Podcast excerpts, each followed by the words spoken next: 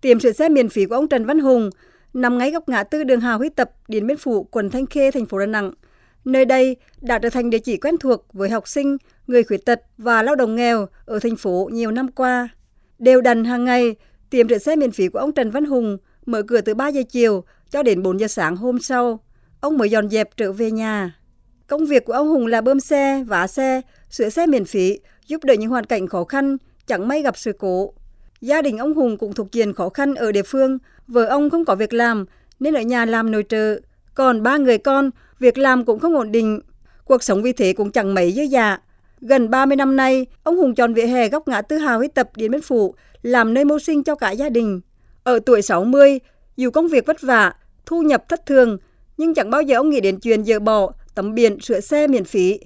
Ông kể, nhiều lúc đêm khuya, nhận được điện thoại của người dân, ông tức tốc chạy đến giúp họ sửa xe, không quản xa gần hay nắng mưa. Bởi trong suy nghĩ của ông Hùng, cho đi sẽ được nhận lại.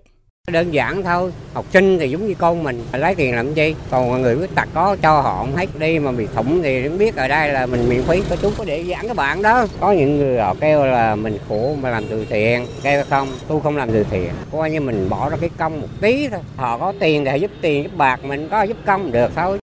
Ông Nguyễn Văn Đạt ở quận Thanh Khê, thành phố Đà Nẵng nhiều lần được ông Hùng sửa xe miễn phí, cho biết ông làm nghề chạy xe ôm, cuộc sống khó khăn. Mỗi lần đưa xe đến sửa, ông Hùng đều không lấy tiền. Ông Đạt cho biết trong đợt mưa lớn gây ngập lụt hồi tháng 10 năm 2023 ở đoạn đường Mẹ Suốt, xe ông Đạt bị chết máy giữa đường, được ông Hùng đến giúp kịp thời. Ông Đạt năn nỉ trả chút tiền công, nhưng ông Hùng không nhận. Ông Nguyễn Văn Đạt mong ông Hùng luôn khỏe mạnh để làm được thật nhiều việc tốt.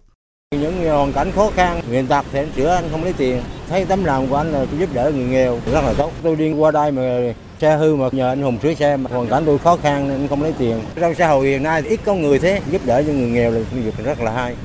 Không những học sinh, sinh viên, lao động nghèo, bất cứ ai khó khăn cần giúp đỡ, ông Hùng đều sẵn sàng giúp đỡ sửa xe miễn phí, hỗ trợ nước uống. Gặp ai hoàn cảnh ngặt nghèo, ông Hùng còn cho thêm tiền để họ đổ xăng dọc đường.